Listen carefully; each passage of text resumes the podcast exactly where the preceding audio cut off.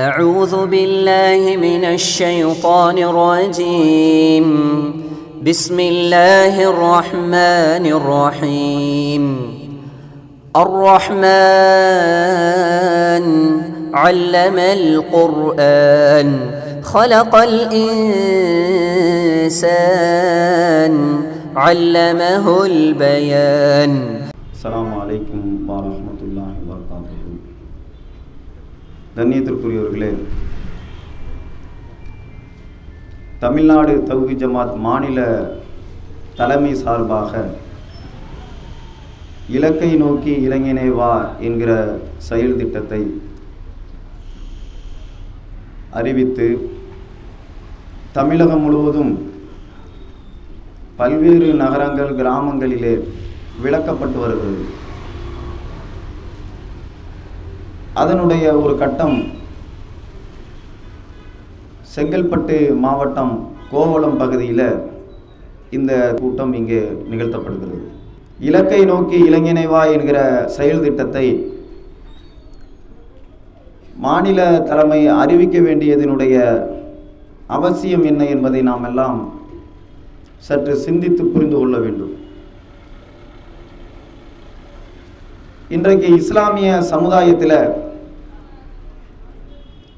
பல்வேறு விதமான அமைப்புகள்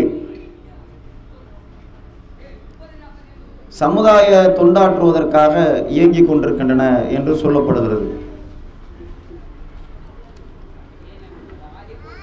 இந்த அமைப்புகள் எல்லாம் இந்த காலகட்டத்தில் தங்களுடைய சமுதாய பங்களிப்பு என்ன என்பதை அவர்கள் காட்டிக் கொண்டிருக்கிறார்கள். இந்த நேரத்தில் இது போன்ற அமைப்புகள் கூட்டங்கள் நடத்துகிறார்கள். உள்ளரங்கு நிகழ்ச்சிகளை ஏற்பாடு செய்கிறார்கள்.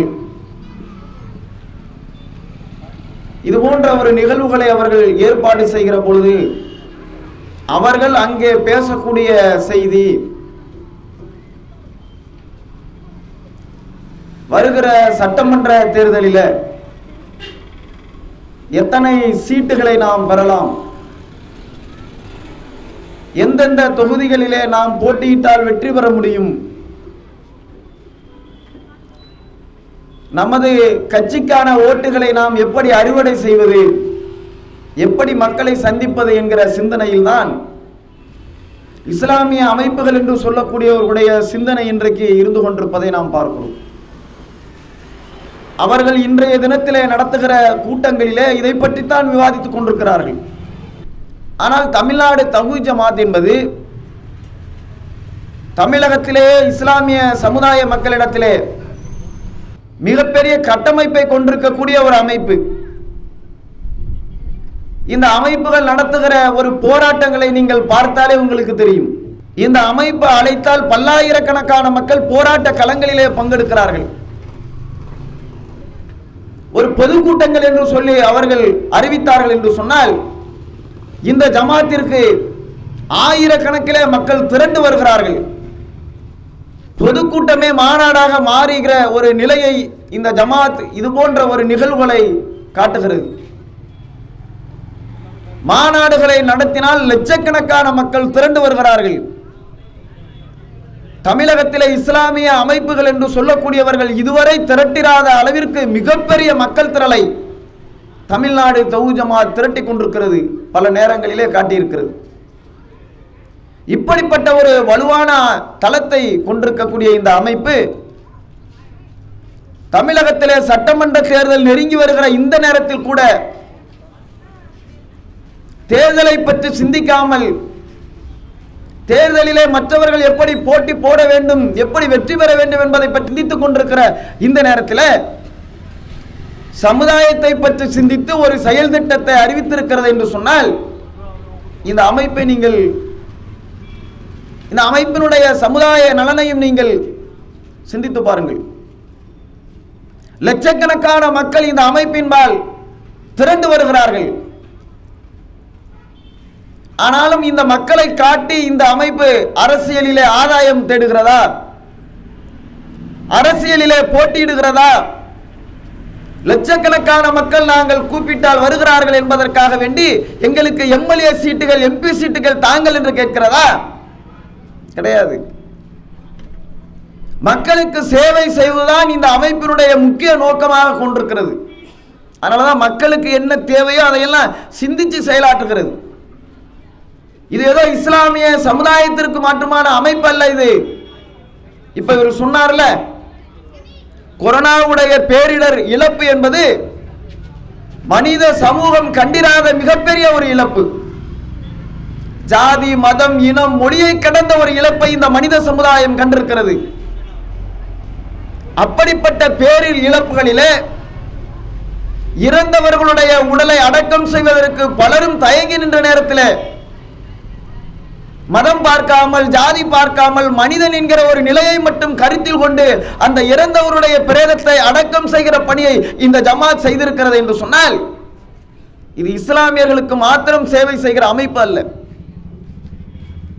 கொரோனா பேரிடர் அந்த தொற்று நேரத்தில் ரத்தம் தேவைப்பட்டது. பாதிக்கப்பட்ட மக்கள் அன்றைக்கு கதறி கொண்டிருந்தார்கள். கொரோனா பேரிடர் நேரத்தில் நான் எப்படி ரத்தம் தேவைப்படும் நீங்க நினைக்கிறீங்களா? ஹாஸ்பிட்டல்லாம் இல்லையே. கர்ப்பிணியாக இருக்கக்கூடிய ஒருத்தைக்கு பத்து மாசம் கழித்து குழந்தை பிறக்கும். கொரோனா வந்துருச்சுங்கிறதுனால வந்து அந்த பத்து மாசம் தள்ளி போயிடுமா? தொற்றுலா நீங்கினவன குழந்தை பிறக்குமா? எந்த தேதியோ எந்த மாதமோ அப்போ குழந்தை பெற்றெடுக்க வேண்டும். அதற்கு ரத்தம் தேவைப்பட்டால் அவ எங்க போய் வாங்குவா? ஊட்ட விட்டு வெளியே வர முடியாத நிலை. வீதியிலே நடமாட முடியாத நிலை. வெளியே வந்தால் தனக்கு தொற்று ஏற்பட்டு விடுமோ என்கிற அச்சப்படுகிற சூழலில் மனித சமூகம் வாழ்ந்து கொண்டிருக்கிற அந்த நேரத்தில் கர்ப்பிணிகள் பாதிக்கப்பட்டு விடக்கூடாது என்பதற்காக வயிற்றிலே சுமந்த அந்த கரு பாதிக்கப்பட்டு விடக்கூடாது என்பதற்காக வேண்டி இரத்த தான சேவையை இந்த ஜமாத் அறிவித்த பொழுது கிட்டத்தட்ட மூன்று மாத காலத்திலே பத்தாயிரம் யூனிட்டுகளுக்கு மேலாக இந்த ஜமாத் சார்பாக தமிழகம் முழுவதும் இரத்த செய்யப்பட்டிருக்கிறது. எவ்வளவு வலுவான கட்டமைப்பு பாருங்க. அரசியல் கட்சிகள் என்று சொல்லி தங்களை அடையாளப்படுத்திக் கொண்டிருக்கக்கூடிய அரசியல் கட்சிகள் கூட ஐந்து எம்எல்ஏக்கள் பத்து எம்எல்ஏக்கள் இருபத்தஞ்சு எம்எல்ஏக்கள் வைத்திருக்கிறோம் என்று சொல்லக்கூடிய அரசியல் கட்சிகள் செய்யாத மிகப்பெரிய ஒரு மனித சேவையை இந்த ஜமாத் செய்திருக்கிறது. சொன்ன மக்கள் திரண்டு வந்து விடுவார்கள். தங்களுடைய எல்லா விதமான தேவைகளையும் புறந்தள்ளிவிட்டு மனித சமூகத்திற்கு சேவை ஆற்றுவதற்காக வேண்டிய பெருந்திரள் தொண்டர்கள் திரண்டு வந்து விடுவார்கள். இந்த ஜமாத்தில் அவ்வளோ பெரிய கட்டமைப்பு இருக்கிறது. ஆனால் சீட்டு வாங்கினுச்சாங்க தேர்தலில். நாங்கள் போட்டோம் எங்களுக்கு எம்எல்ஏ சீட்டு எம்பி சீட்டுகள் தாங்கள் என்று சொல்லி இந்த ஜமாத் கேட்டதா? இல்லை. மக்களுக்காக சேவை செய்கிற அமைப்பு தான் இந்த அமைப்பு. இன்னும் சொல்வதாக இருந்தால் வெளிநாடுகளிலே வேலைக்கு செல்லக்கூடிய தமிழகத்தை சேர்ந்தவர்கள் எத்தனையோ பேர் விபத்துகள்ல இறந்து போயிடுறாங்க. அப்படி இறந்து போனவர்களுடைய உடலை இந்த தாயகம் கொண்டு வருவதற்கு அவர்களுடைய குடும்பத்தாருக்கு வழி தெரியாது. ஜமாத்தை அணுகுகிற பொழுது நம்முடைய மக்களை அவர்களிடத்தில் இந்த செய்திகளை கொண்டு சேர்த்து அந்த உடலை அங்கு அரசாங்கத்திடமிருந்து முறையாக பெற்று தாயகம் கொண்டு வருவதற்கான எல்லா வேலைகளையும் நாம் செய்திருக்கிறோம். கிட்டத்தட்ட இருநூறுக்கும் மேற்பட்ட உடல்களை தமிழகத்தில் இதுவரை நாம் கொண்டு வந்து சேர்த்திருக்கிறோம். இதுல ஜாதி மதம் பார்க்கப்படவில்லை. மனுஷன் அவ்வளவுதான். நமக்கு குழந்தை இருக்கிற மாதிரி அவனுக்கு இருக்குது. நமக்கு பெற்றோர்கள் இருக்கிற மாதிரி அவனுக்கும் இருக்கிறார்கள். நமக்கு குடும்பம் இருக்கிற மாதிரி அவனுக்கு இருக்குது. அவன் அன்றைக்கு மரணித்து விட்டான். அவனுடைய முகத்தை பார்ப்பதற்காக அவனுடைய குடும்பத்தார்கள் ஏங்கிக் கொண்டிருக்கிறார்கள் தவித்துக் கொண்டிருக்கிறார்கள் என்று சொல்லி அந்த உடலை பெற்றுக்கொண்டு இந்த தாயகம் அனுப்பி வைப்பதற்கான எல்லா வேலைகளையும் நாம் செய்திருக்கிறோம். இதுல ஜாதி மதம்லாம் நம்ம பார்க்கல. மனிதம் அவ்வளவுதான் இதையெல்லாம் ஏன் நம்ம செய்யணும்? எதற்காக இப்படிப்பட்ட ஒரு செயலை சேவையை நாம் செய்ய வேண்டும்? எதற்கு தங்களுடைய தேவைகளை புறந்தள்ளிவிட்டு மனித சேவை ஆற்ற வேண்டும்? சாதாரண நேரங்களில் ரத்தத்தை தானமாக வழங்குவதற்கு ஒருவர் அச்சப்படுகிற நேரத்தில் ரத்த தானம் செய்யறதெல்லாம் இருக்குது பாருங்களேன். பெரிய பெரிய கோடீஸ்வரனா இருப்பான். லட்சாதிபதியா இருப்பான். அவன்கிட்ட போய் உதவிக்கு ஏதாவது ஒன்று கேளுங்க கொடுப்பான். இந்த ஒரு பத்தாயிரம் வச்சுக்கோங்க. ஒரு இருபதாயிரம் வச்சுக்கோங்க மருத்துவ செலவுக்கும்மா. எனக்கு பத்தாயிரமே வேணாம் இருபதனாயிரமே வேணாங்க. உங்க குரூப் தான் கரெக்டா இருக்குன்னு சொல்றாங்க. நீங்க வந்து ரத்தம் கொடுங்கன்னு சொல்லி கேளுங்க. அவன் நூறு கோடி வச்சிருந்தா கூட தன்னுடைய உடலில் இருந்து ஒரு சொட்டு ரத்தத்தை கூட தரமாட்டான். பயப்படுவான். தன்னுடைய உடலில் இருந்து ரத்தம் பிரிந்து செல்வதை பயப்படுறானா இல்லையா? ஆனால் இந்த ஜமாத்தை சேர்ந்திருக்கக்கூடிய தொண்டர்கள் எந்த நேரத்தில் அழைத்தாலும் ரத்தங்களை தானமாக வழங்குகிறார்கள் என்று சொன்னால் மனித சேவைதான் இங்கே முக்கியம். மனித சேவை ஆற்றக்கூடிய ஒரு அமைப்பாக இந்த அமைப்பு இன்றைக்கு தமிழகத்திலே திகழ்ந்து கொண்டிருக்கிறது. ஜாதி மதம் இனம் மொழி பார்க்காமல். நீங்களே கண்ணால பார்க்கலையா? ஏதோ கூட்டத்தை போட்டிருப்பதனால இதை பேசல. சென்னையில வெள்ளம் வந்த பொழுது தமிழ்நாடு தவுகு ஜமாத்துடைய தொண்டர்களுடைய அந்த பணி அளப்பரிய பணி இல்லையா? எப்படிப்பட்ட பாதிப்பை சென்னை மக்கள் சந்தித்தார்கள்? வீதிகள் முழுவதும் தண்ணீர்கள் வழிந்தோடி வீடுகளிலே சாக்கடை கழிவுகள் சேர்ந்து வசிக்க முடியாத ஒரு சூழல் ஏற்பட்ட அந்த நேரத்தில் சாக்கடைகளில் கை வைப்பதற்கு கூச்சப்பட்டு வெக்கப்பட்டு அந்த சாக்கடைகளை அப்புறப்படுத்துவதற்கென்று தனியாக ஒருத்தங்க இருக்கிறாங்க. அவங்க தான் செய்யணும். நம்மளாம் போய் தொடலாமா? நம்மளாம் போய் சாக்கல்ல கையை வைக்கலாமான்னு சொல்லி மமதையில் இருந்தவர்களில் கூட இந்த ஜமாத்தினுடைய சேவையினால் மமதைகளை எல்லாம் தூக்கி எறிந்துவிட்டு அவர்களும் சாக்கடைகளிலே கை வைத்தார்களே. நான் கேட்கிறேன். சென்னை வெள்ளம் வந்தப்ப சாக்கடையெல்லாம் வீட்டுக்குள்ள போனுச்சுல கழிவுலாம் இந்த ஜமாத்தை சேர்ந்தவர்கள் தான் முதல்ல போய் துப்புரவு பணி மேற்கொண்டார்கள். வீடுகளிலே போய் சுத்தம் செய்தார்கள் கழிவுகளை அப்புறப்படுத்தினார்கள். சரித்திரத்தில் வரலாற்றில் ஒரு கழிவை அகற்றுவதற்கு கட்சித் தலைவர்கள் திறந்தார்கள் என்று சொன்னால் இந்த ஜமாத் செய்த மிகப்பெரிய சேவையின் விளைவாகத்தான் அது சென்னையில் பார்த்தீங்களா இல்லையா? ஏன்? இந்த சேவை செய்வதற்குத்தான் இந்த ஜமாத் நிறுவப்பட்டிருக்கிறது. மக்களுக்கு சேவை ஆற்றுவதற்குத்தான். அதன் அடிப்படையிலே சிந்தித்ததன் காரணத்தினால்தான் இலக்கை நோக்கி இளைஞனை வா என்கிற இந்த செயல் திட்டத்தை நாம் அறிவித்திருக்கிறோம். எதற்காக இதை அறிவிக்கணும்? அப்படி என்ன தேவை நமக்கு இன்னைக்கு வந்திருக்குது? இலக்கை நோக்கி இளைஞர்களை அழைக்க வேண்டிய நோக்கம் என்ன? இன்றைக்கு இளைஞர்களாக இருப்பவர்கள்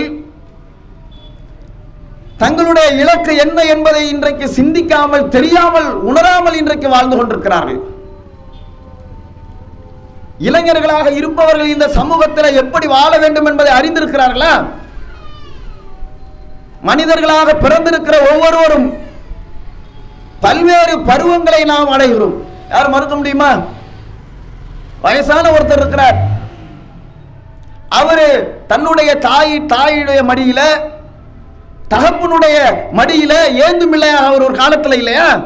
இன்னைக்கு வேணா எண்பது வயசா இருக்கலாம். பேரனை வச்சுக்கிட்டு தூக்கி கொஞ்சிறவரா இருக்கலாம். எண்பது வருஷத்துக்கு முன்னாடி அவர் அப்படித்தானே? ஏந்தும் முள்ளையாக தாயுடைய அந்த கரத்தில் தந்தையுடைய கரத்தில் இருந்தாரே. இந்த பருவத்தை எல்லா மனிதர்களும் அடைந்திருக்கிறார்களா இல்லையா?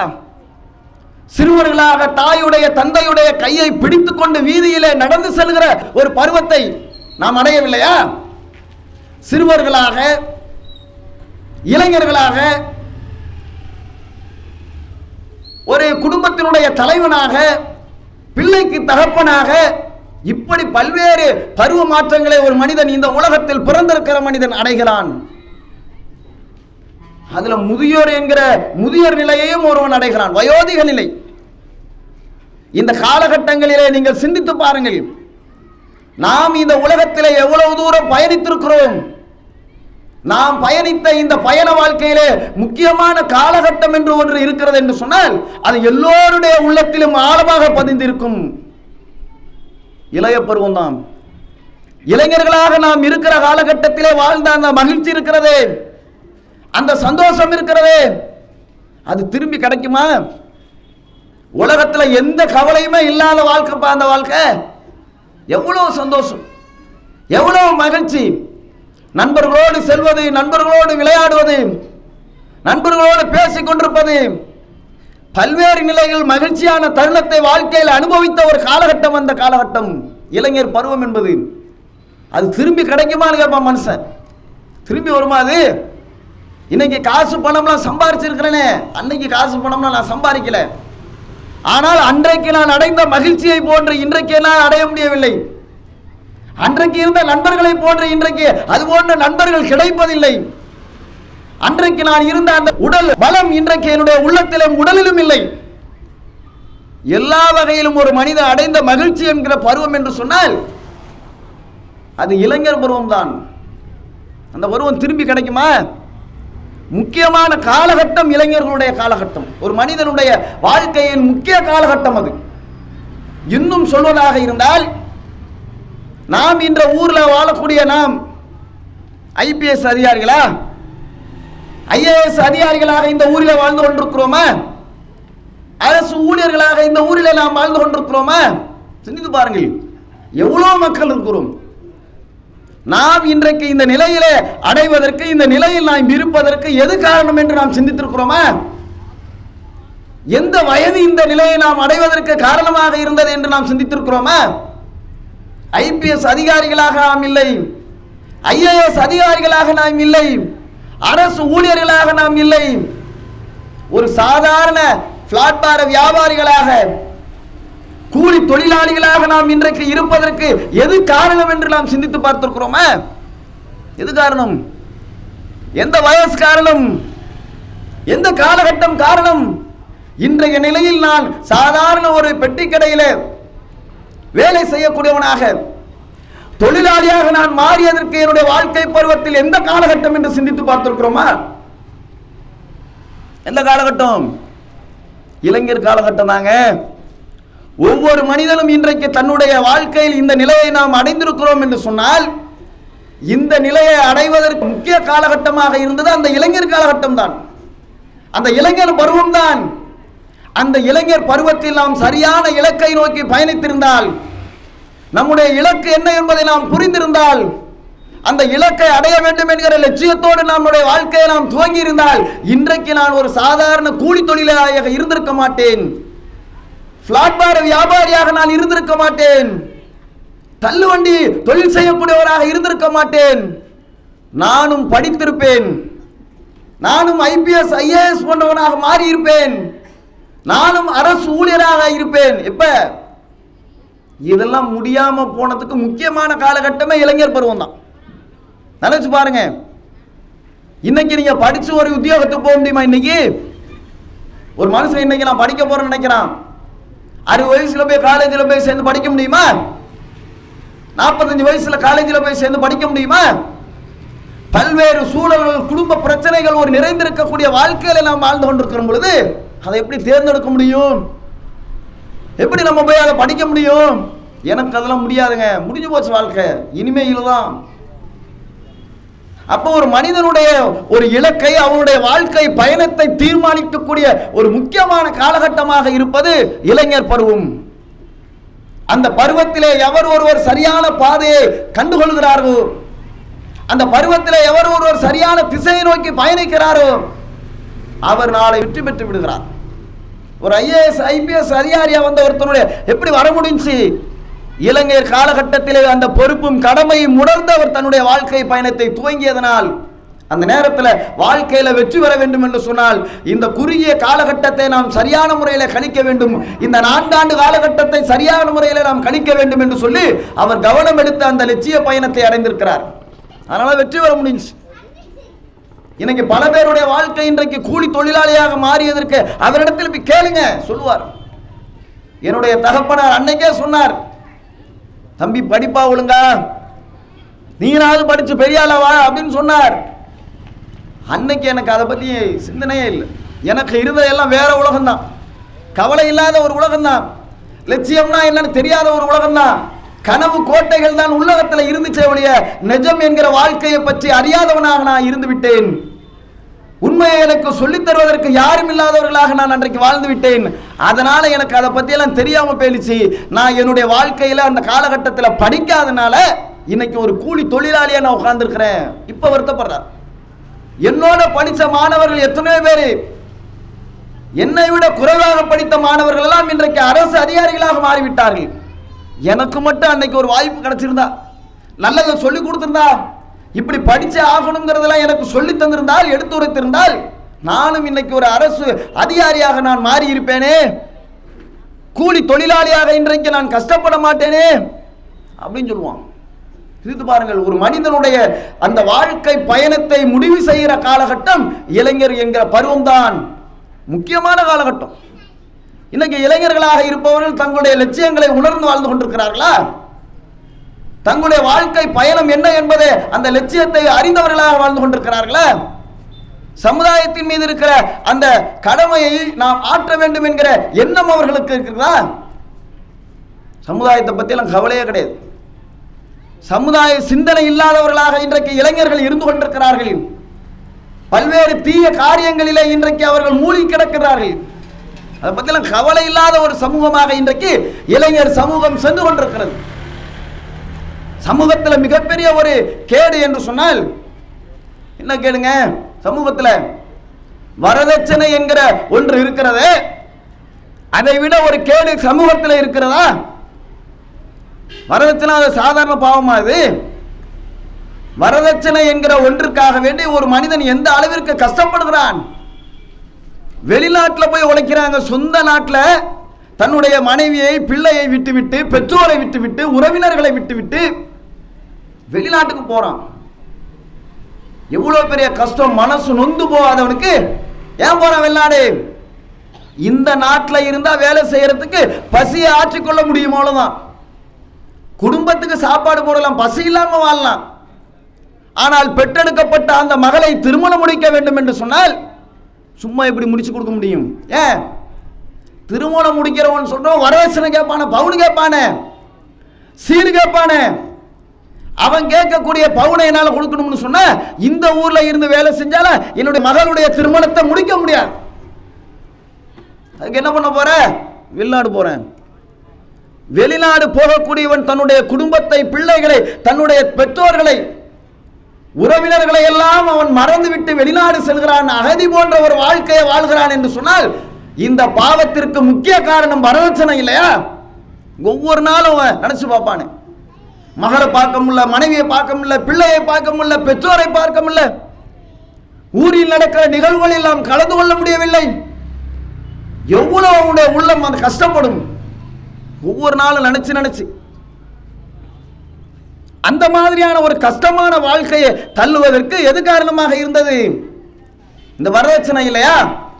இந்த வரதட்சணைக்கு எதிராக இன்றைக்கு இளைஞர்கள் குரல் கொடுக்கிறார்களா? வரதட்சணை என்கிற ஒன்றை கேட்டை சமூகத்தில் இருந்து அப்புறப்படுத்த வேண்டும் என்பதற்காக வேண்டி உழைக்கிறார்களா? வரதட்சணை இல்லாத சமூகம் படைக்க வேண்டும் என்பதற்காக வேண்டி பாடுபடுகிறார்களா? எந்த அளவிற்கு சமூகம் இந்த இந்த சீர்கேட்டில் சிக்கி இருக்கிறது சாராயம் குடிக்கிறாங்க ஒருத்தன் சாராயம். சாராயம் குடிக்கிறத கூட பெரிய மகா குடிக்காரன். மகா குடிகாரனா இருக்கிறவங்க கூட அந்த கடையில போய் வாங்குற பாட்டில ரெண்டாவது படியிலே பாக்கெட்ல வச்சிடறான். ஒரு பத்து படி தாண்டி. ஒரு தெருவில் நடக்கிறப்ப அந்த பாட்டில எல்லாருக்கும் போய் காட்டிக்கிட்டா பாக்கெட்ல வைக்கல. கடையிலேருந்து இறங்கும் போது ஏதோ சும்மா போய் கடையில் நின்று வந்த மாதிரி பாக்கெட்ல வச்சுக்கிட்டே இறங்கிடுறான். தெரியாம மாதிரி. யாருக்கும் தெரியக்கூடாது அந்த பாட்டில் வாங்குறது. பாட்டில் வாங்கிட்டு போறேங்கிறது தெரியக்கூடாதான் வெக்கப்படுறான். மகா குடிகாரனா இருக்கிறவங்க கூட சாராய பாட்டில் மறைச்சு கொண்டு போறான். மகா குடிகாரனா இருக்கவங்க கூட என்ன பண்றான்? ரோட்ல உட்காந்து சாராய பாட்டில் உடைச்சு எல்லாருக்கும் முன்னாடி இங்க பாருங்க நான் சாராயம் குடிக்கிறேன் அப்படின்னு காட்டிட்டு குடிக்கிறாங்க தெரிந்தவர்கள் இருந்தால் திரும்பிக்கிறான். தெரிந்தவர்கள் இருந்தால் வேற ஒரு இடத்துக்கு போய் தெரியாமல் குடிக்கிறான் மறைத்து குடிக்கிறான் சாராயத்தை குடிக்கிறது கூட. சாராயத்துக்கு இவ்வளவு வெக்கப்படுறானே? இதை விட லட்சத்து லட்சம் கோடி மடங்கு பல நூறு கோடி மடங்கு ஒரு கேவலமும் அவமானத்தையும் கேட்டையும் தருகிற ஒரு பாவமான காரியம் வரதட்சணை இல்லையா? இந்த வரதட்சணையை செய்யறது வாங்குறதுக்கு எவனாவது வெக்கப்படுறானா? ஏண்டா சாராயம் குடிக்கிறதுக்கு வெக்கப்படுற நீ? வரதட்சணை வாங்குறதுக்கு வெக்கப்படுறியா நீ? கிடையாது. சமூகம் எப்படி இருக்கு பாருங்க. வரதட்சணை என்பது அவ்வளோ பெரிய கேடாது அவ்வளோ பெரிய பாவம். பெண் பிள்ளையை பெற்றவர்களுடைய உள்ளத்தை நீங்கள் சிந்தித்து பாருங்கள். ஒவ்வொரு நாளும் அப்படியே கஷ்டப்படுறாங்க பெற்றோர்கள். ஏன்? வயசு ஏறிக்கிட்டே போகுது. பவுனு ரேட்டு ஏறிக்கிட்டு போகுது. எப்படி கல்யாணம் பண்ணி கொடுக்க போறோம்னு தெரியலையே? அப்படின்னு நினைக்கிறோம். வரதட்சணை வாங்குறத இந்த சமூகத்தில் ஒரு கேவலம் பாவம் அவமானம் என்று சொல்லி யாரும் வெட்கப்படுவதில்லை. பெருமையாக கருதுகிறான். இப்படி எல்லாம் உல்டாவ மாறிட்டு பாருங்களேன். சமூக அக்கறை இந்த இளைஞர்களுக்கு இருக்கிறதா? வரதட்சணை வாங்குவதை பெருமையாக கருதுகிறானே. அவர் முப்பது பவுன் வாங்கிட்டாரா? நான் ஐம்பது பவுன் வாங்குவோங்கிறோம். ஏன்டா அவர் பத்தாவது படித்தவரை முப்பது பவுன் வாங்கிட்டார். டிகிரி படிச்சிருக்கேன்னா நான் ஐம்பது வாங்கக்கூடாதா முத பிள்ளைக்கு ஐம்பது பவுன் வாங்கிட்டோம். அதான் தெரியாமல் வாங்கிட்டோம் அந்த காலத்தில். இப்போ அப்படியா? ரெண்டாவது பிள்ளைக்கு ஏமாற மாட்டோமா? நான் நூறு பவுன் வாங்குவோங்கிற ஆட்டக்காரி. வரதட்சணை என்கிற ஒரு கேடை இன்றைக்கு இந்த சமூகம் இன்றைக்கு உணரவே இல்லை. அது எவ்வளோ பெரிய பாவம். இருபத்தைந்து வருட ஒரு மனிதனுடைய உழைப்பை சுரண்டுகிற ஒரு காரியம் இல்லையா வரதட்சணை? இருபத்தஞ்சு வருஷம் உழைப்புங்க அது. பெண் பிள்ளையை பெற்றெடுத்த காரணத்தினால அவன் சேர்த்து வைத்த அந்த செல்வத்தை மகளுடைய திருமணத்திற்காக வேண்டி அப்படியே கொண்டு வந்து கொடுக்கிறானே. அந்த தகப்பனார் கொடுக்கறது என்ன மகிழ்ச்சியோட கொடுப்பான அவன்? மனசுக்குள்ள புழுங்கிக்கிட்டே அதை கொடுக்க மாட்டானா? அந்த பொருளாதாரத்தை அவன் சேர்ப்பதற்காக வேண்டி எவ்வளவு கஷ்டப்பட்டிருப்பான்? எத்தனை நாட்கள் கடுமையாக உழைத்திருப்பான்? எத்தனை இரவுகள் தூக்கத்தை தொலைத்து உழைத்திருப்பான்? அவனுடைய தேவைகளை எல்லாம் சுருக்கிவிட்டு சேமிக்க வேண்டும் என்கிற ஒரே காரணத்திற்காக வேண்டி பல்வேறு தேவைகளை அப்புறப்படுத்தி சேர்த்து வைத்த செல்வம் அல்லவா அது? அந்த பொருளாதாரத்தை எந்தவித உழைப்பும் இல்லாமல் வரதட்சணை என்கிற பெயரில் அவனுடைய இருபத்தைந்து ஆண்டு கால பொருளாதாரத்தை சுரண்டுகிற ஒரு கேடுகட்ட காரியம் வரதட்சணை இல்லையா? நான் என்னடா வெக்கம் இல்லாமல் இந்த சமூகம் போயிடுச்சா? திருடா பாவம் சொல்றீங்க கொலை பண்ணா பாவம் சொல்றீங்க அது இது என்னடா பாவமா இல்லையா? ஒருத்தன் தண்ணி அடிக்கிறத கூட தன்னை மட்டும்தாங்க பாதிக்கும். தண்ணி அடிச்சா. அதையே வெக்கப்படுறான். வரதட்சணைங்கிறது என்ன? ஒரு சமூகத்தையே சீர்கேட்டின் பக்கம் தள்ளும். ஒரு சமூகமே பாவத்தின்பால் கொண்டு போய் தள்ளப்படும். ஒருத்தன் வாங்கிட்டா அந்த வீட்டுக்காரன் வாங்கினான அவனை மாதிரி நான் இல்லை. அவனுக்கு ஐம்பதுலாம் எனக்கு நூறுங்கிறான் அதை பெருமையா கருதுறான் வரதட்சணை வாங்குறோம் பெருமை நினைக்கிறான். ஒரு மனிதனுடைய உழைப்பை சுரண்டுகிற ஒரு காரியம் இல்லையா? பெண் பிள்ளையை பெற்றெடுத்த காரணத்தினால் வெளிநாடுகளிலே போய் வேலை செய்கிறார்களே அவர்களுடைய வேலையை பற்றி நீங்கள் சிந்தித்ததுண்டா? இப்படி வேலை பார்க்குறான். என்ன ஐபிஎஸ் ஐஏஎஸ் அதிகாரியே அங்க இருக்கிறான் நினைச்சுக்கிட்டு இருக்கிறீங்களா? இங்க சாக்கடைகளை அழுகிறார்களே ரோட்டை கூட்டுகிறார்களே இதே போன்ற ஒரு வேலையைத்தான் இந்த தமிழகத்தில் இருந்து செல்லக்கூடிய மக்கள் அங்கே செய்கிறார்கள். தமிழ்நாட்டில் அடிக்கிற வெயில் மாதிரி எங்க வெயில் அடிக்க நினைச்சீங்களா? எவ்வளவு கஷ்டம் தெரியுமா? அவன் அங்கே சம்பாதித்து அனுப்புகிற ஒவ்வொரு ரூபாயும் பல்வேறு வேர்வைகளை சிந்தி அவன் உழைத்த உழைப்பின் தியாகம் அது. இங்க அடிக்கிற மாதிரி வெயில் கிடையாது அங்க இதை விட இரண்டு மடங்கு கூட அடிக்கும். பாலைவன பிரதேசம் அங்க. பச்சை பசேல் என்ற காடுகள் அங்க இருக்காது மரங்கள் அங்க இருக்காது. எங்க பார்த்தாலும் கட்டணம் தான் இருக்கிற மணல்ல சுட்டரிக்கக்கூடிய வெயில்ல அதனுடைய வெயிலின் தாக்கம் இருக்கும். அங்க போய் ரோட்ல நின்று அவன் கூட்டிக்கிட்டு இருக்கிறான். சாக்கடை அள்ளுறான் எதுக்கு? மவளை கல்யாணம் பண்ணி கொடுக்கணும். பெத்துட்டான் அவன். ரெண்டு பிள்ளை பெத்துட்டான் அந்த பிள்ளை எப்படி கல்யாணம் பண்ணி கொடுக்க போறோம்? அப்படின்னு போய் வேலை பார்க்குறான். பத்துக்கு பத்துல பத்து பேர் படுத்துருக்குறாங்க. பத்துக்கு பத்து ரூம்ல ஒரு பத்துக்கு பத்து ரூம்ல ரெண்டு பேர் படுக்க முடியுமா? அவ்வளவுதான். மூணு பேர் படுக்கலாம் அவ்வளவுதான். பத்து பேர் படுக்க முடியுமா? ராக்கையில துணி அடுக்கி வச்சிருப்போமா இல்லையா? பாத்திரங்களை சமையல் கட்டில் அடுக்கி வச்சிருப்பாங்களே ராக்க. அதே போன்ற ஒரு ராக்கைகளை அடுக்கி வைத்து அந்த ராக்கை மீது அமர்ந்து படுத்து தன்னுடைய வாழ்க்கையை கழிக்கிறானே கஷ்டப்படுகிறானே வேவரை சிந்துகிறானே. எதுக்காக? மனிதநேயம் இல்லாமல் நீங்கள் கேட்கிற இந்த வரதட்சணை என்கிற அந்த கொடுமையிலிருந்து தான் தப்பிக்க வேண்டும் என்பதற்காக. உங்களுக்கு படி இழக்கிறதுக்கு நாங்க போய் கஷ்டப்படுறோம். எவ்வளவு பெரிய வேதனை? தன்னுடைய தாய் தன்னுடைய தந்தை மரணித்து விட்டால் அவன் எப்படி துடிப்பான்? சிந்திச்சு பார்த்துருக்கீங்களா அதுக்கு கூட அவனால வர முடியலங்க. இவ்வளவு பெரிய ஒரு பாவமான கேட்டை நீங்கள் செய்கிறீர்களே. வெக்கப்பட்டதுண்டா? இங்க இருக்காம அங்க போறான். தன்னை பெற்றெடுத்த தாய் மரணித்து விடுகிறாள். செய்தியை கேட்டு துடித்து போகிறான். ஒரு நாள் கூட என்ன பசியோட எங்க அம்மா வளர்த்ததில்லையே. எவ்வளவு கஷ்டம் வந்தாலும் முத வார்த்தை சாப்பிட்டியான்னு கேட்டு தன்னுடைய சாப்பாட்டை கூட வைத்திருந்து கொடுப்பாளே. அப்படிப்பட்ட தாய் மரணித்து விட்டால் அந்த தாயுடைய முகத்தை கடைசியாக பார்க்க முடியவில்லை என்று சொல்லி வெளிநாடுகளிலே இருப்பவன் கண்ணீர் வடிப்பானே. அவன் அங்க போறதுக்கு தானே காரணமா இருந்துச்சு. இந்த கேட்ட ஒழிக்கணும்னு சொல்லி இளைஞர்கள் என்றைக்காவது நீங்கள் சிந்தித்து பார்த்திருக்கிறீர்களா? வரதட்சணைக்கு எதிராக நீங்கள் குரல் கொடுக்க வேண்டும் என்கிற வலிமையான குரலை நீங்கள் உயர்த்தி இருக்கிறீர்களா? வெக்கம் இல்லாமல் அதை பெருமையாக வாங்குற ஒரு சமூகமாக இன்றைக்கு இளைஞர்கள் உருவாகி கொண்டிருக்கிறார்கள். தந்தை மரணித்து விட்டால் கண்ணீர் வடிக்கிறான் யார்கிட்ட போய் சொல்லுவான்? எப்படியெல்லாம் தன்னுடைய தோளிலே சுமந்து இந்த தந்தை என்னை வளர்த்திருப்பார்? நான் கேட்டதை எல்லாம் வாங்கி தந்திருப்பாரு. நான் பசியார வேண்டும் என்பதற்காக கடின உழைப்பு உழைத்தவராயிற்று. இப்படிப்பட்ட தந்தை மரணித்து விட்டாரே அவருக்காக வேண்டி இறுதியாக என்னுடைய மார்க்கம் சொல்லுகிற கடமையான அந்த தொழுகையை வைப்பதற்கு கூட முடியவில்லையே என்று சொல்லி அவன் கண்ணீர் அடித்திருப்பானே இப்படி இவனை போய் தள்ளுனது எதுங்க? வெளிநாட்டில் போய் கஷ்டப்படுறா? குடும்பத்தை விட்டுட்டு போ. கணவன் உயிரோடு இருக்கிற காலத்தில் கூட விதவை வாழ்க்கை வாழுகிற ஒரு வாழ்க்கை அவனுடைய மனைவிக்கு கொடு.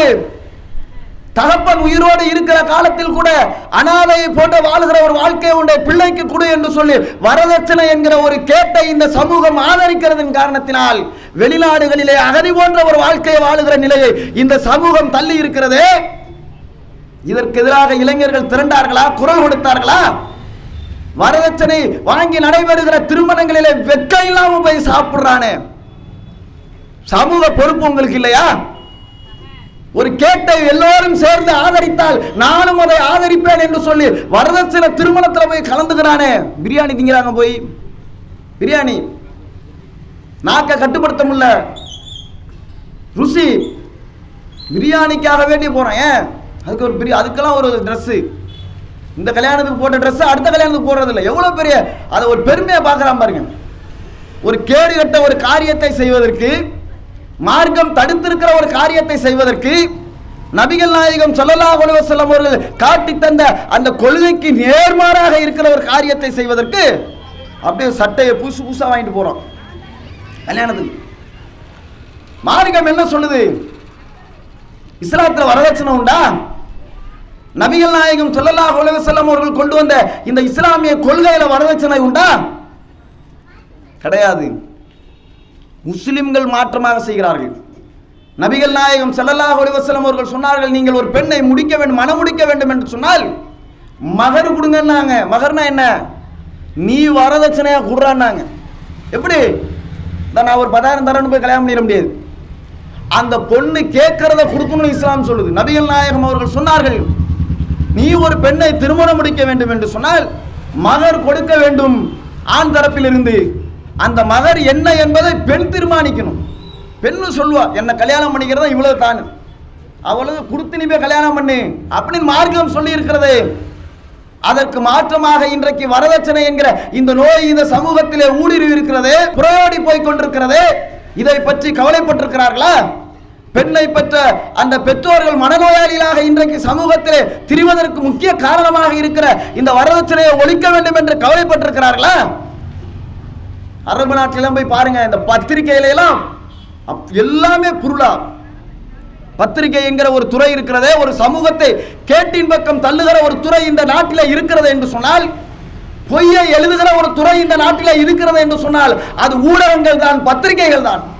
பெண்ணடிமைத்தனத்தை இந்த மார்க்கம் ஊட்டுதுங்கிறான் எழுதுறான். நீ போய் வெளிநாட்டில் போய் பாடுற. நான் கேட்குறேன் வெளிநாட்டிலேருந்து எத்தனை பேர் வந்திருக்கிறாங்க? யாராவது அங்கே பெண்ணடிமைத்தனம் இருக்குன்னு சொல்றாங்க. நீ மட்டும் பார்த்த மாதிரி எழுதுற? வெளிநாடுகளில் என்ன நிலைமை? பொம்பளை புள்ள பிறந்துச்சுன்னா அரபியெல்லாம் அப்படியே சந்தோஷப்படுவான். மகிழ்ச்சி அடைஞ்சிருவான் ஏன்? அவ்வளோ அவனுக்கு எந்த கவலையுமே கிடையாது. ஏன்னா வரதட்சணை கொடுக்க வேண்டிய அவசியமே கிடையாது அங்கே. மார்க்க சட்டம் நடைமுறையில் இருக்கிறது. ஆம்பளை புள்ள பிறந்துச்சுன்னா முடிஞ்சு அவ்வளோதான் அவன் உழைக்கணும் சும்மா அவனுக்கு. வெளிநாடுகளில் வங்கிகளில் கடன் கொடுக்கிறார்கள். எதுக்கு தெரியுமா?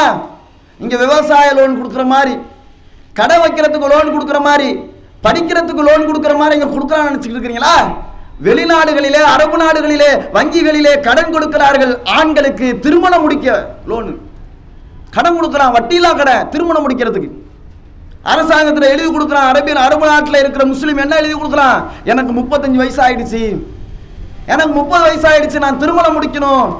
எனக்கு மகர் கொடுக்கறதுக்கு வசதி இல்லை ஏன்? அந்த பெண் அவ்வளவு கேட்குறான் ஒரு மாடி வீடு தான் கேட்பான் ஐம்பது லட்சம் ரூபா. இன்னென்ன மாதிரி எனக்கு தோட்டம் தளவுலாம் வேணும்னு கேட்பா எப்படி பார்த்தாலும் ஒரு கோடி ரூபா இருந்தால் தான் கல்யாணம் பண்ண முடியும். அந்த வசதி என்கிட்ட இல்லை. அரசாங்கம் எனக்கு சலுகை பண்ணுங்க எனக்கு உதவி செய்யுங்க. கடன் கொடுங்கன்னு போய் கேட்குறான் இவன் என்ன எழுதுறான் இங்கே பத்திரிக்கையில் இன்னும் வெளிநாட்டில் பெண்களை அடிமைப்படுத்துறாங்கன்னு எழுதிட்டு இருக்கான். மார்க்கத்தில் சொல்லப்படுகிற இந்த கடமையை அவன் நிறைவேற்றிக் கொண்டிருக்கிறானே.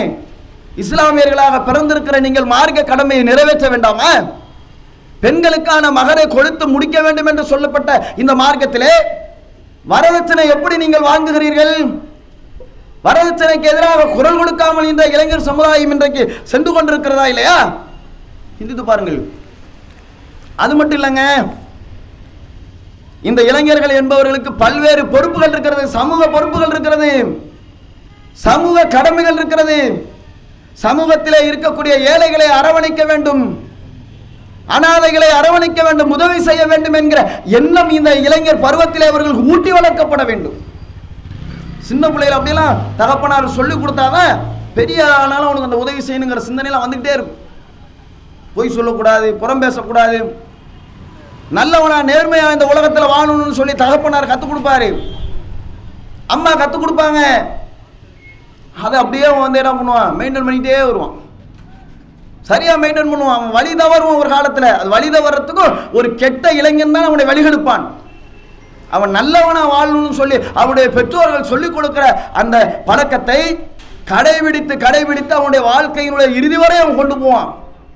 அவனுடைய பிள்ளைக்கு அவன் சொல்லிக் கொடுப்பான். என்னுடைய தகப்பனார் சொன்னதுப்பா நேர்மையாக வாழணும் நீனும் வாழ நேர்மையாக தன்னுடைய பிள்ளைக்கு சொல்லுவான். சமூகத்தில் கஷ்டப்படுறவங்களுக்கு உதவி செய்யணுங்கிற அந்த கருத்தை சொல்லி தருவான். ஏழைகளாக இருப்பவர்களுக்கு தேவையான தேவைகளை நிறைவு செய்வதான் மனிதன் என்ற மனித தன்மை என்பதை சொல்லித் தருவான். ஆனால் இன்றைக்கு இருக்கக்கூடிய இளைஞர்களுடைய அந்த சமூக பொறுப்பு என்னவாக இருக்கிறது? இந்த ஊரில் இருக்கிற ஏழைகளை பற்றி சிந்தித்து பார்க்கிறார்களா? கஷ்டப்படுபவர்களை பற்றி சிந்தித்து பார்க்கிறார்களா? அனாதைகளாக இருப்பவர்களுக்கு உதவி செய்ய வேண்டும் என்கிற எண்ணம் அவர்களுக்கு ஏற்பட்டிருக்கிறதா? என்னைக்காவது நினைச்சு பார்க்கலாம் நான் கேட்கிறேன். எப்படி போனா அவனுடைய எண்ணம்லாம் என்னவா இருக்குது? அவனுடைய சிந்தனைலாம் என்னவா இருக்குது? நடிகர்களை மட்டுமே பார்க்கிறான். நடிகர்களை பார்க்கிறான். அவர்களுக்காக வேண்டி கூட்டம் நடத்துகிறான். அவர்கள் பின்னால் செய்கிறான். ரசிகர் மன்றங்கள் அவர்களுக்காக வேண்டி அமைக்கிறான். எதுக்கு? நடிகர்களுக்கு. இந்த நடிகர்கள்லாம் யாரும் பெரிய தியாகிகளா? இந்த நாட்டை முன்னேற்றுவதில் அவங்கெல்லாம் அக்கறை எடுத்துக்கிட்டாங்களா? இந்த சமூகம் இன்றைக்கு தீமையில செல்வதற்கு முக்கிய காரணமே சினிமா துறை தான் இந்த ஊடகங்களை போன்ற ஒரு கேடுகட்ட துறையே இந்த இந்தியாவில் கிடையாது. ஏன்? இந்த ஊடகங்கள் தான் நடிகர்களை தூக்கி பிடிக்கிறார்கள். என்னமோ பெரிய தியாகி மாதிரி. டெய்லி அந்த விஷயங்களை தான் சொல்லிக்கிட்டே இருப்பான். சினிமா நடிகர்களையும் சினிமாவை பற்றியும். மதுவை எவனாவது ஒருத்தன் ஆதரிச்சு பேசினா எப்படி காரி மூஞ்சில துப்புவீங்க? விபச்சாரத்தை ஒருத்தன் ஆதரிச்சு பேசினா எப்படி காரி மூஞ்சில துப்புவீங்க? அது போன்ற கேடுகட்ட காரியங்களை விட மிகப்பெரிய சமூக சீர்கேட்டை உருவாக்குவது சினிமாவில் இல்லையா? சினிமாவில் என்ன நல்ல கருத்து சொல்கிறானா சினிமாவில் அப்பனும் மொவனும் உட்காந்து ஒரு சினிமா பார்க்க முடியுமாயா நான் கேட்குறேன் சினிமா பாட்டுன்னு போட்டு அரைகுறை டான்ஸை போட்டு ஆடுறானே. அதை தானே இந்த டிவியில் ஒளிபரப்பு பண்ணுறீங்க அதை தானே இந்த நடிகர்கள் நடிக்கிறாங்க? இவங்க பெரிய தியாகி அந்த நாட்டை முன்னேற்றினவங்களா இந்த நாட்டுக்காக உழைத்தவர்களா நடிகர்கள்? இந்த நாட்டில் உள்ள ஏழைகளை பற்றி கவலைப்பட்டவர்களா? இந்த நாட்டில் இருக்கக்கூடிய பல்வேறு விதமான சீர்திருத்தங்களை செய்ய வேண்டும் என்ற அக்கறை கொண்டவர்களா? சமூகம் இன்றைக்கு இவ்வளவு பின்தங்கி போயிருப்பதற்கு அடிப்படை காரணமாக இருப்பது சினிமா. எப்படி இந்த மதுவை நாம் தடை செய்ய வேண்டும் என்று கோரிக்கை வைக்கிறோமோ அதே போல சமூகம் முன்னேற வேண்டும் என்று சொன்னால் இந்த சினிமாவை முதலில் தடை செய்ய வேண்டும். அவ்வளோ பெரிய சீர்கேடு. அந்த சீர்கேட்டினுடைய கதாநாயகனாக முத சைத்தான் அவன் தான். உச்சபட்ச சைத்தான் சமுதாயத்திற்கு கொலை எப்படி செய்யறது கொள்ளை எப்படி அடிக்கிறது எப்படி அடுத்த பொண்டாட்டியை கரெக்ட் பண்ணுறது எப்படி கேவலமான சிந்தனைகளை இருக்கிறது இப்படி பல்வேறு விதமான தீமைகளை சொல்லித் தரக்கூடிய ஒரு களம் சினிமா. அந்த சினிமாவில் கதாநாயகன் யாரு? நடிகர்கள். இவ பெரிய நாட்டுடைய தியாகி அல்ல. இந்த நேர்மையை சமூகத்திற்கு சொல்லி தந்தவன் அல்ல உண்மையின்படி வாழுங்கள் என்று சொல்லித் தந்தவன் அல்ல சாராய பாட்டிலையும் ஸ்மோக் பண்ற அந்த சிகரெட்டை கையில வச்சுக்கிட்டு நடிச்சவன் தான் இந்த நடிகர்கள் சமூகத்தை கேட்டின் பக்கம் இழுத்து செல்லக்கூடிய நவீன சைத்தான்கள் இவர்கள். இந்த சினிமா நடிகர்கள் பின்னாடி இன்னைக்கு இளைஞர் போயிட்டு இருக்கிறானா இல்லையா? எதை பத்தி கவலைப்படணும்? அந்த நாட்டில் இந்த ஊர்ல இருக்கிற ஏழைகளை பத்தி இந்த ஊர்ல கஷ்டப்படக்கூடிய வயோதிகர்களை பற்றி அனாதைகளாக இருப்பவர்களை பற்றி இந்த ஊரில் இருக்கிற இளைஞர்கள் கவலைப்பட வேண்டுமே தங்களுடைய பகுதியில் இருக்கிற அந்த கஷ்டப்படக்கூடியவர்களை பற்றி கவலைப்பட வேண்டுமே அவர்களுக்கு உதவி செய்ய வேண்டும் என்ற எண்ணம் அவர்களுக்கு ஏற்பட வேண்டுமே. ஆனால் எப்படி மனசுக்குள்ள வருது? நடிகர்களை பற்றி தான் சிந்தனை. நடிகர்களை பற்றி அவன் அவர்களுக்காக வேண்டி ரசிகர் மன்றங்களை அமைக்கிறான். இந்த நடிகர்கள்லாம் யாருன்னு எங்கேயாவது சிந்திச்சு பார்த்தியா நீ? நடிகர்கள் எப்படிப்பட்டவர்கள் என்று இந்த இளைஞர்கள் சிந்தித்து பார்த்தார்களா? யார் நடிகர்கள்? ரஜினி முஸ்தபா அஜித் உமரு விஜய் இப்ராஹிம்னு தன்னுடைய பெயருக்கு பின்னால் போட்டுக் கொள்கிறான் தன்னுடைய பெயருக்கு பின்னாடி இந்த மாதிரி நடிகர்களையும் இணைத்து போட்டுக் கொள்கிறான் நீ யாரை ரோல் மாடலை கொள்ளணும் முகமது நபி அவர்களை இல்லையா? நபிகள் நாயகம் சல்லல்லா அலைஹி அவர்களை நீ ரோல் மாடலாக கொள்ள வேண்டியது இல்லையா அவர்களுடைய வாழ்க்கை முறையை தன்னுடைய வாழ்க்கையில நாம் கொண்டு வர வேண்டும் என்பதற்காக முயற்சி செய்யக்கூடியவனாக நீ வாழ வேண்டியது இல்லையா யாரை உன்னோட இணைச்சுக்கிற? அஜித்தையும் ரஜினியையும் தன்னுடைய பெயருக்கு பின்னால் இணைத்துக் கொள்கிறான். கட் அவுட்டுகள் வைக்கிறார்கள் ரசிகர் மன்றம் என்கிற பெயரில். பிறந்த நாள் கொண்டாட்டங்களை கொண்டாடி கொண்டிருக்கிறார்கள். சிந்தனை இல்லாமல். நடிகர்கள் என்ன சொன்னாங்க? அவங்க பட திரைப்படத்தில் தெரிஞ்சு பாரு. இப்படி போறிய நீ கேடு கட்டு போய். இந்த நடிகர்கள்லாம் என்ன செஞ்சாங்க? திரைப்படத்தில் போய் பாரு. இஸ்லாமிய சமுதாயத்தை உன்னுடைய சமுதாயத்தை திரைப்படங்களிலே தீவிரவாதிகளாக காட்டியவர்கள் இந்த நடிகர்கள் இல்லையா? தீவிரவாதிங்க? முஸ்லீம்னால தீவிரவாதி. முஸ்லீம்னா நம்ம பெரிய தாடி வச்சா தீவிரவாதின்னு அப்படி காட்டிட்டான்.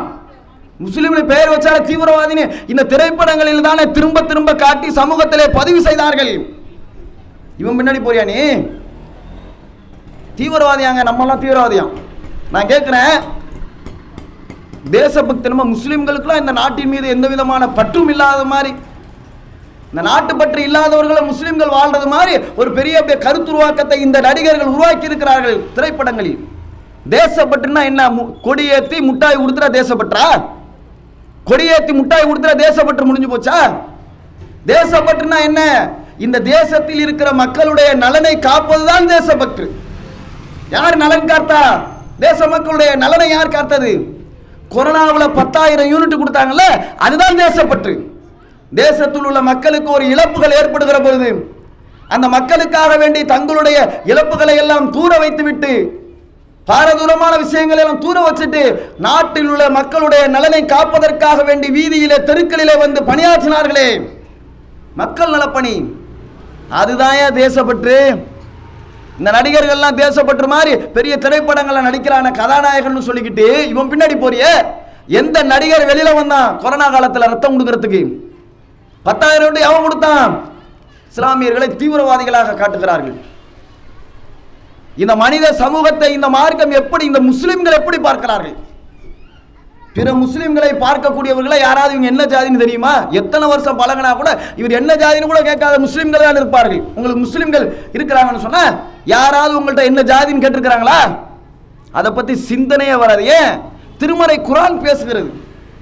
மனிதர்கள் அனைவரும் சமம் அவ்வளவுதான். ஆதமுடைய மக்கள் தான். ஒருத்தனும் உயர்ந்தவனும் கிடையாது தாழ்ந்தவனும் கிடையாது. எல்லோரும் சமம். நாட்டில் மொழி பேசக்கூடிய எந்த மொழி பேசினாலும் அவன் மனுஷன்தான். பிறப்பின் அடிப்படையில் ஒருத்தன் உயர்ந்தவன் தாழ்ந்தவன் இல்லை என்பதை இஸ்லாமிய மார்க்கம் வலியுறுத்தி சொல்கிறது. அவ்வளோதான் நம்மளை மாதிரி ஒரு மனுஷன் அவ்வளோ முடிஞ்சு போச்சு. இதான் பார்க்குறான். அவன் என்ன ஜாதின்னு பார்க்குறானா? எவனுக்கும் தெரியாது. அப்படி பார்க்குறத உங்கள்கிட்ட கேட்டிருப்பானே. எந்த முஸ்லீம் கேட்டான் மனிதனை மனிதனாக மதிக்க வேண்டும் என்கிற கொள்கையை சொல்லித்தரக்கூடிய இஸ்லாமிய கொள்கையை கடைபிடிக்கக்கூடிய முஸ்லிம்கள் எங்கே? பிறப்பின் அடிப்படையில் ஒருவன் உயர்ந்தவன் தாழ்ந்தவன் என்று சொல்லக்கூடிய பயங்கரவாத கருத்தை ஆதரிப்பவன் எங்கே? இது பயங்கரவாத கருத்து இல்லையா? நான் பிறந்ததுனால நான் தாண்டா ஒசித்தி நீ தாழ்ந்தவன்டான்னு சொல்லி மனிதர்களிடத்தில் உயர்வுதால் கற்பிப்பதற்குது. அதை விட ஒரு பயங்கரவாத கருத்து எது இருக்குது? முஸ்லிம்கள் வந்து சமம் என்று சொல்கிறார்கள்.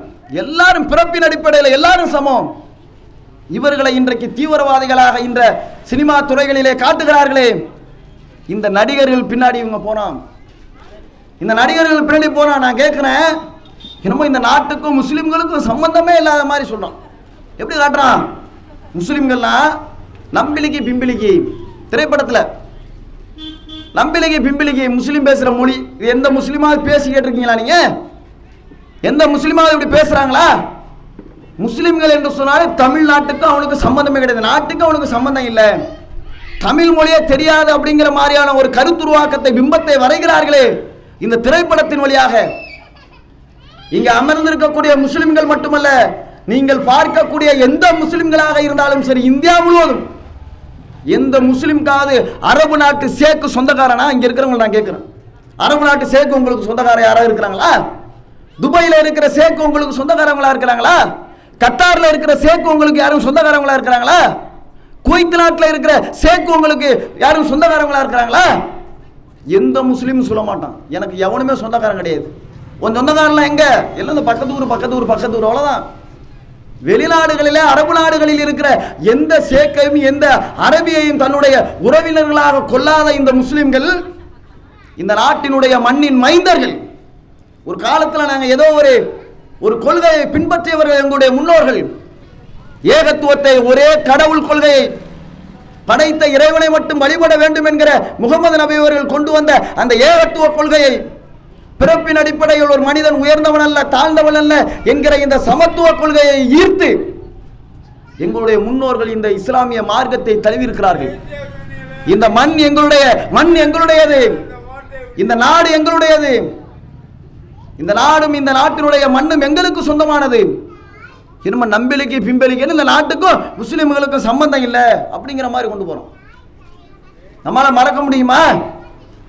இளைஞர்களாக இருப்பவர்கள் சமூக பொறுப்போடு இந்த இந்த நாட்டிலே வாழ வேண்டுமே இந்த சமூகத்திலே வாழ வேண்டுமே.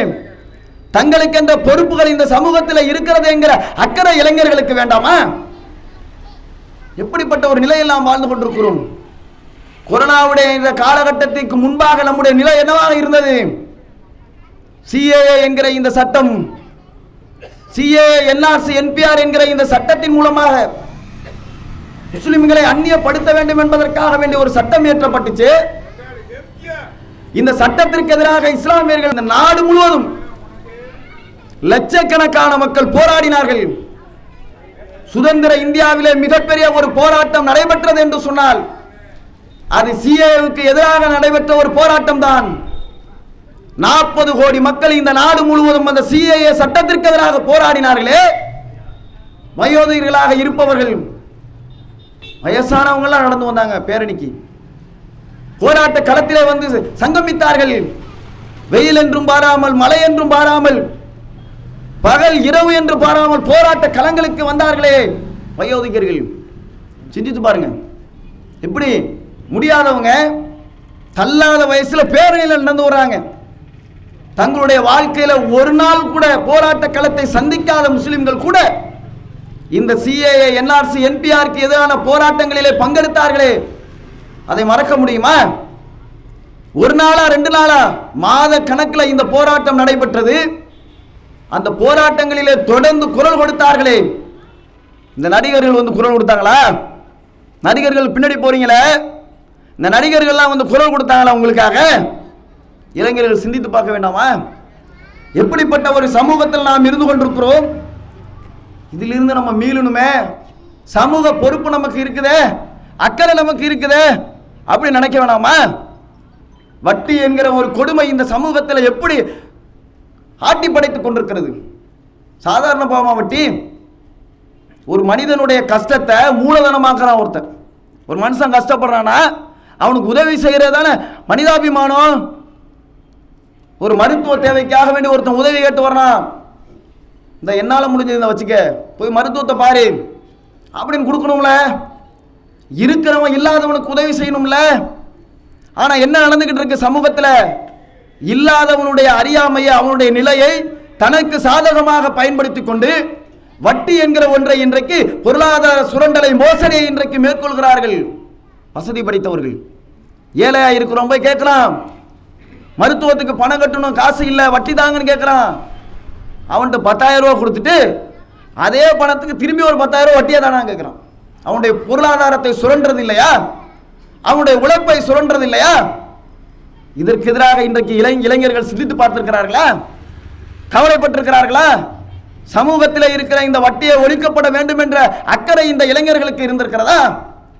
இப்படிப்பட்ட மார்க்கத்தில் நம்ம வாழ்றோம்? நபிகள் நாயகம் சல்லல்லா அலைஹி அவர்கள் சமுதாயத்திற்கு அறிவித்தார்கள் வட்டியை தடை செய்கிறேன்னாங்க வட்டி வாங்காதீங்க. வட்டி கொடுக்காதீங்க. அப்படின்னு சொன்னாங்க.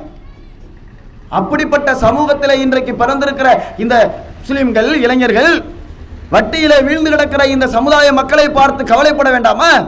ஏழை மக்களுக்கு உதவி செய்யணுமே? அப்படின்னு நினைக்க வேணாமா? சிந்தித்து பாருங்கள். இளைஞர்களுடைய நிலை இன்றைக்கு எப்படி போய்கொண்டிருக்கிறது மதுவுல அடிமையாகிறான். மது குடிக்கிறான். இளைஞர்களாக இருப்பவர்கள் இன்றைக்கு தங்களுடைய சமூக பொறுப்பை குடும்ப பொறுப்பை இதையெல்லாம் மறந்துட்டு போறானே. எவ்வளவு பெரிய ஒரு கேடு இந்த மது. சாதாரண தீமையா அது. மது என்பது சாதாரண தீமையா? ஒருவன் மதுவுக்கு அடிமையாகி விட்டான் என்று சொன்னால் அதனால் என்னங்க நடக்கும்? மதுவுக்கு ஒருத்தன் அடிமையாயிட்டான்னு வச்சுங்க. அவன் தன்னுடைய மனைவியை ம- மறந்துடுவான் மனைவியுடைய தேவைகளை நிறைவு செய்ய மாட்டான். குடும்பத்துக்குரிய தேவைகளை நிறைவு செய்ய மாட்டான். பிள்ளைகளுக்கான தேவைகளை நிறைவு செய்ய மாட்டான். பெற்றெடுத்த பெற்றோர்களுக்கு என்ன தேவை என்பதை அதை பற்றி அவன் மறந்துவிட்டு இந்த உலகத்திலே மதுவை பட்டு மட்டுமே நினைத்துக் கொண்டிருப்பான். சில பேர் இன்னைக்கு உழைக்கிறது எதுக்கு உழைக்கிறான் தெரியுமா? குடிக்கிறதுக்கு உழைக்கிறான்.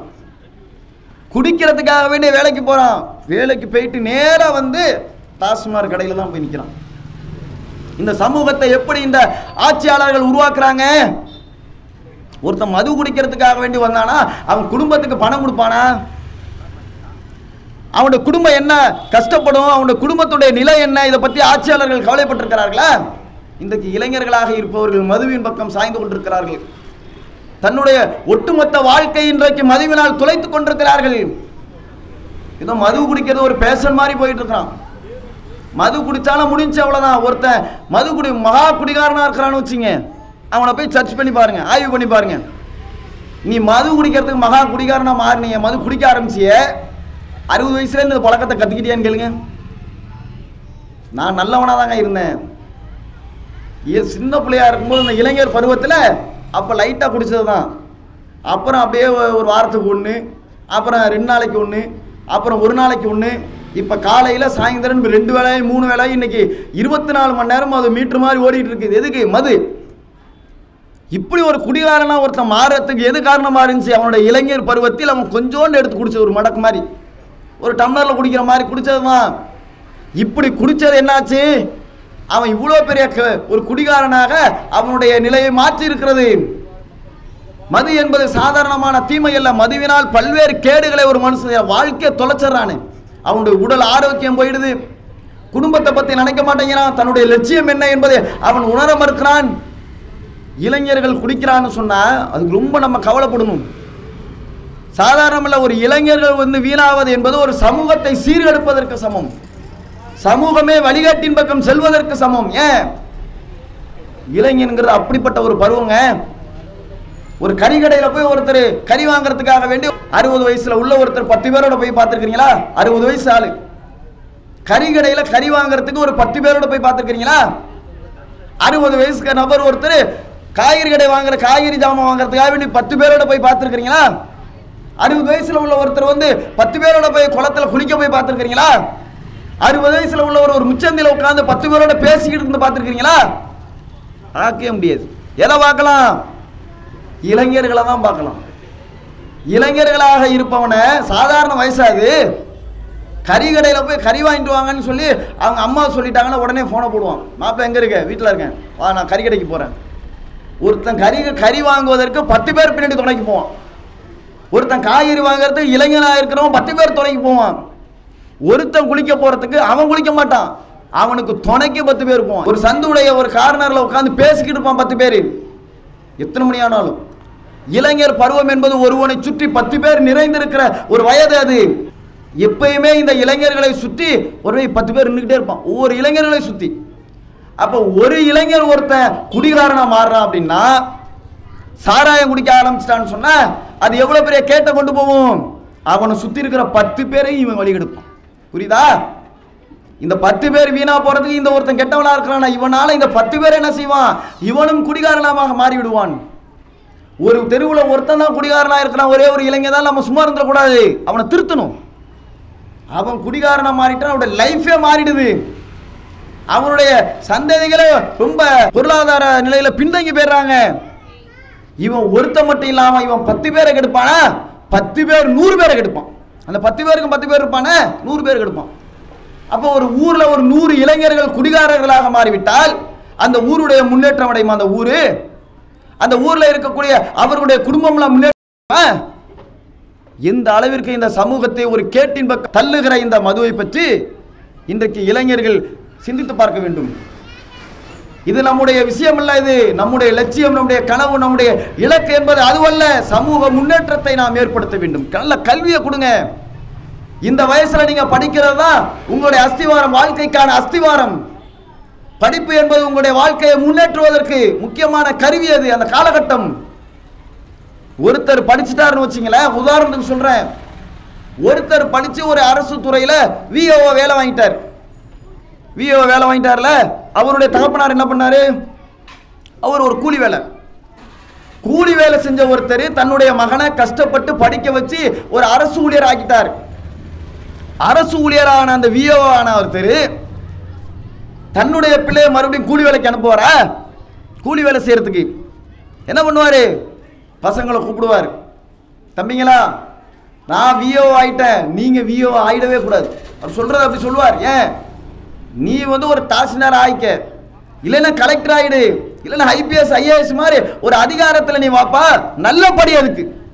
அப்போ ஒரு பெரிய அதிகாரத்தை அவர் அடைய வேண்டும் என்று சொன்னால் அவர் என்ன பண்றார்? தன்னுடைய சந்ததிகளுக்கு தன்னுடைய பிள்ளைகளுக்கு நீ படிச்சு மேல வரணும்னு சொல்றாரா இல்லையா?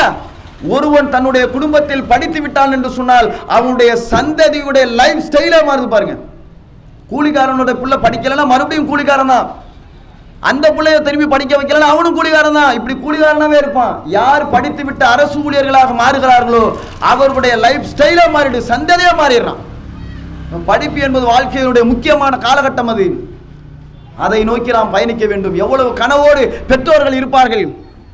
வயதான காலத்துக்கு பிறகு நம்மளை எல்லாம் இவங்க காப்பாற்றுவாங்க நினச்சிக்கிட்டு இருக்கிறாங்களே. அந்த பெற்றோர்களுடைய கனவை நீங்கள் நனவாக்க வேண்டுமா இல்லையா? சிந்தித்து பாருங்கள். எந்த அளவிற்கு இன்றைக்கு இந்த சமூகத்தில் இருக்கிறாங்க பெற்றோர்களை பற்றி கவலைப்படுறதே இல்லைங்க இளைஞர்கள். எப்படி இருக்கிறாங்கன்னா இளைஞர்கள்ட்ட போய் கேட்டிங்கன்னா இன்னைக்கு இருக்கிற இளைஞர்கள் எல்லாம் இந்த சினிமா தான் வேற ஒன்றும் கிடையாது. இளைஞர்கள்ட்ட போய் கேளுங்க இன்னைக்கு. உனக்கு இந்த வீட்டில் யாரப்பா பிடிக்காது அப்படின்னு கேட்டால் உடனே சொல்லுவான் எங்கள் எங்கள் அப்பா தான். தகப்பனார் தான் பிடிக்காது. தகப்பனார் பேர் சொல்லி கூப்பிடுவாங்க சில பேர் பசங்க எப்படி? அவன் பேரை சொல்லி கூப்பிட மாட்டான். அவங்க தகப்பனாரை சொல்லி அவனை கூப்பிடுவான். அதை கிண்டல் பண்ணுறது அந்த அளவுக்கு ஒரு வெறுப்புக்குரிய நபர் யாராக இருக்கிறாங்கன்னு சொன்னால் பிள்ளைகளாக இருப்பவனுக்கு வெறுப்புக்குரிய நபராக இன்றைக்கு தகப்பனார் இருக்கிறார்கள். தகப்பனார் எனக்கு பிடிக்காதுங்கிறான். எந்த அளவுக்கு தாய் தந்தையரை வெறுக்கிறான்? இந்த மார்க்கம் எப்படி சொல்லித் தருகிறது? பெற்றோர்களை பற்றி இந்த மார்க்கம் எப்படி சொல்லித் தருகிறது? திருமறை குரான் சொல்லுகிறது. சீனு கூட சொல்லிடக்கூடாது பெற்றோர்களுக்கு முன்னாடி.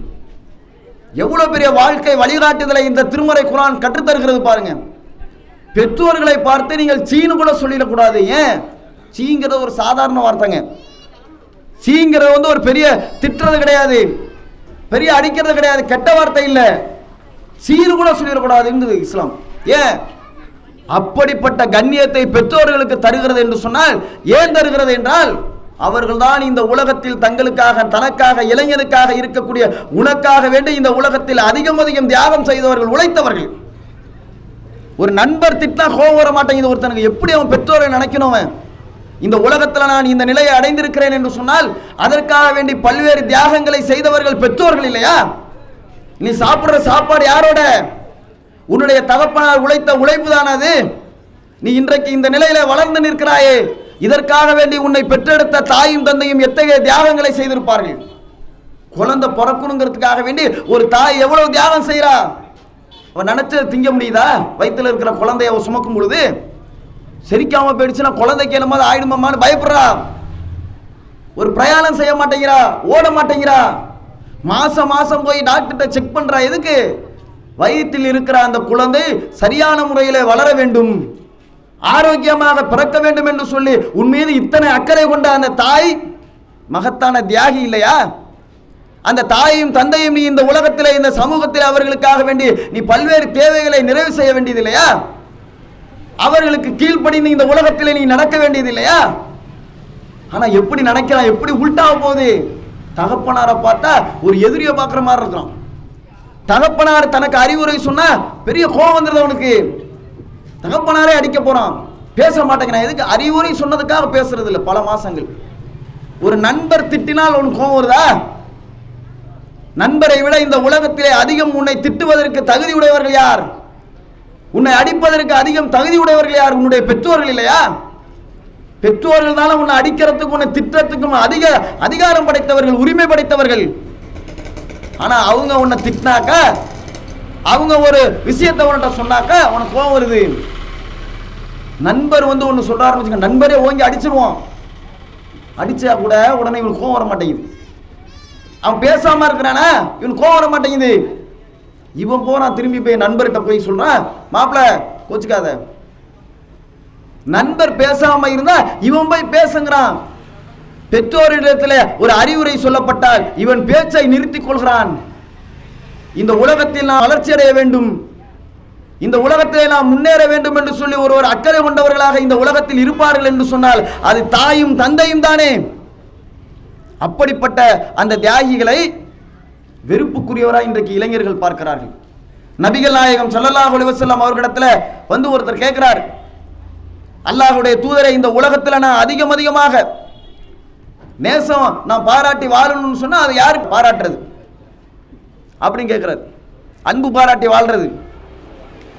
நபிகள் நாயகம் ஸல்லல்லாஹு அலைஹி அவர்கள் சொல்கிறார்கள் உன்னுடைய தாய். ஏன் சொல்கிறாங்க மகத்தான தியாகிகள் தாய். உன்னுடைய தாய் தான். நீ சிறு குழந்தையா இருந்தப்போ உன்னுடைய ஒவ்வொரு அசைவையும் படித்தவள் அல்லவா அவ தாயும் ஒரு குழந்தை அழுகுதுன்னா அந்த குழந்தை பசிக்கு அழுகுதா தூக்கத்துக்கு அழுகுதா? அல்லது அதுக்கு ஏதாவது ஒரு உள்ளர வியாதிக்காக வேண்டிய அழுகுதான்னு சொல்லி தாய்க்கு தான் தெரியும். குழந்தை அழுகுனா டக்குன்னு வாங்கி டக்குன்னு பால் கூட தூங்கிடும் அவளுக்கு தெரியுது பாருங்க. குழந்தை எவ்வளோ நேரத்தில் பசிக்கும் எப்போ தூங்கும் எல்லாம் இந்த தாய்க்கு தெரியும்.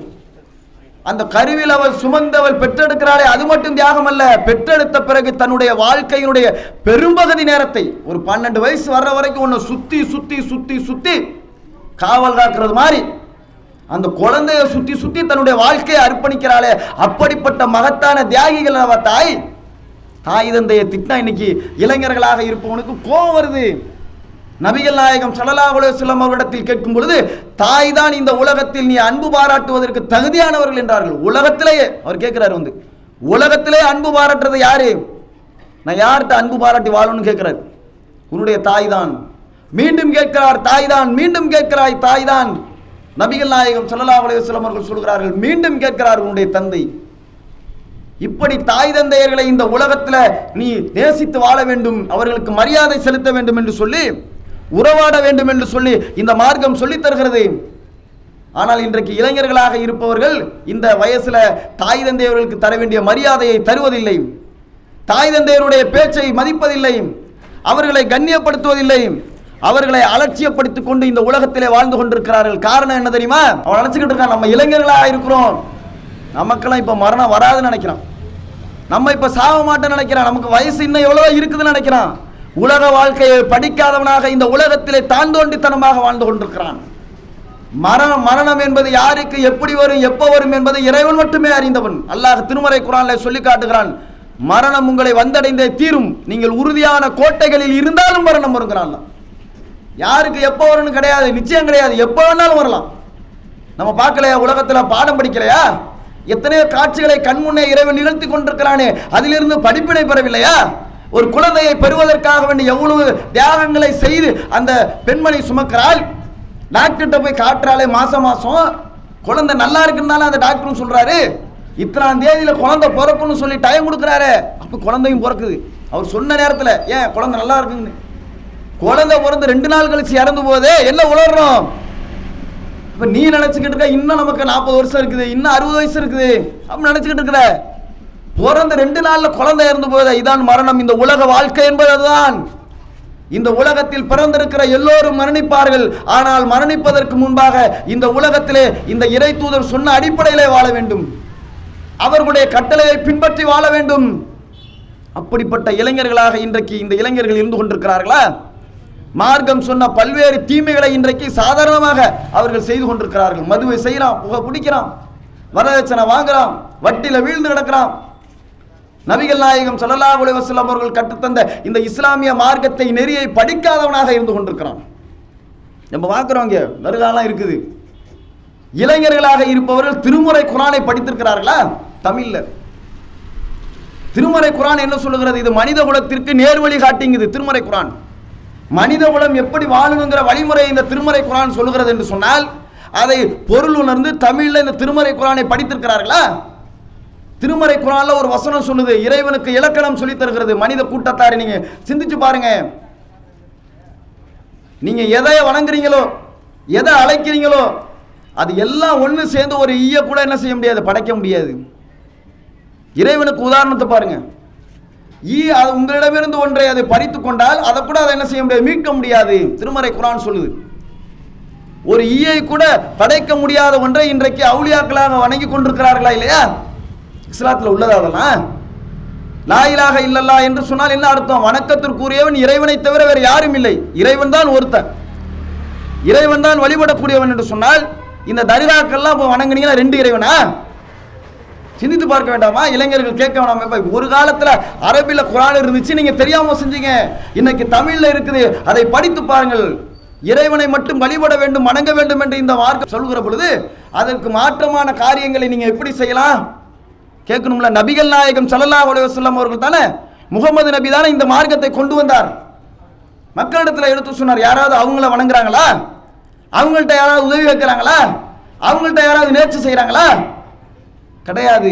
நபிகள் நாயகம் சல்லல்லா அலைஹி வஸல்லம் அவர்கள் சொல்கிறார்கள் நானும் உங்களை போன்ற மனிதர் தான். அவ்வளோதான் நபிகள் நாயகம் அவர்களால் எல்லாம் அற்புதம்லாம் செய்ய முடியாது. நினைச்ச நேரத்தில் அந்த ஆற்றல் அவங்களுக்கு கிடையாது. இறைவன் அனுமதித்தால் மட்டும்தான். இப்படிப்பட்ட கொள்கையை சொல்லித்தந்த இந்த மார்க்கத்தில் இஸ்லாத்தில் இல்லாத பல்வேறு அனாச்சாரங்களை மார்க்கத்தின் பெயரால் செய்கிறார்கள். சிந்தித்து பாருங்கள் உண்மையான மார்க்கத்தை இறைவன் சொல்லித் தருகிற அந்த வேதத்தை பின்பற்றி நபிகள் நாயகம் சல்லல்லாஹ் செல்லம் அவர்களுடைய வாழ்க்கை முறையை பின்பற்றி இந்த உலகத்திலே வாழக்கூடிய நன்மக்களாக எல்லாம் வல்ல அல்லாஹ் நம் அனைவரையும் ஆக்கி அறிவுறுவான் என்று கூறி எனது உரையை நான் முடித்துக் கொள்கிறேன். அஸ்லாம் வலைக்கம்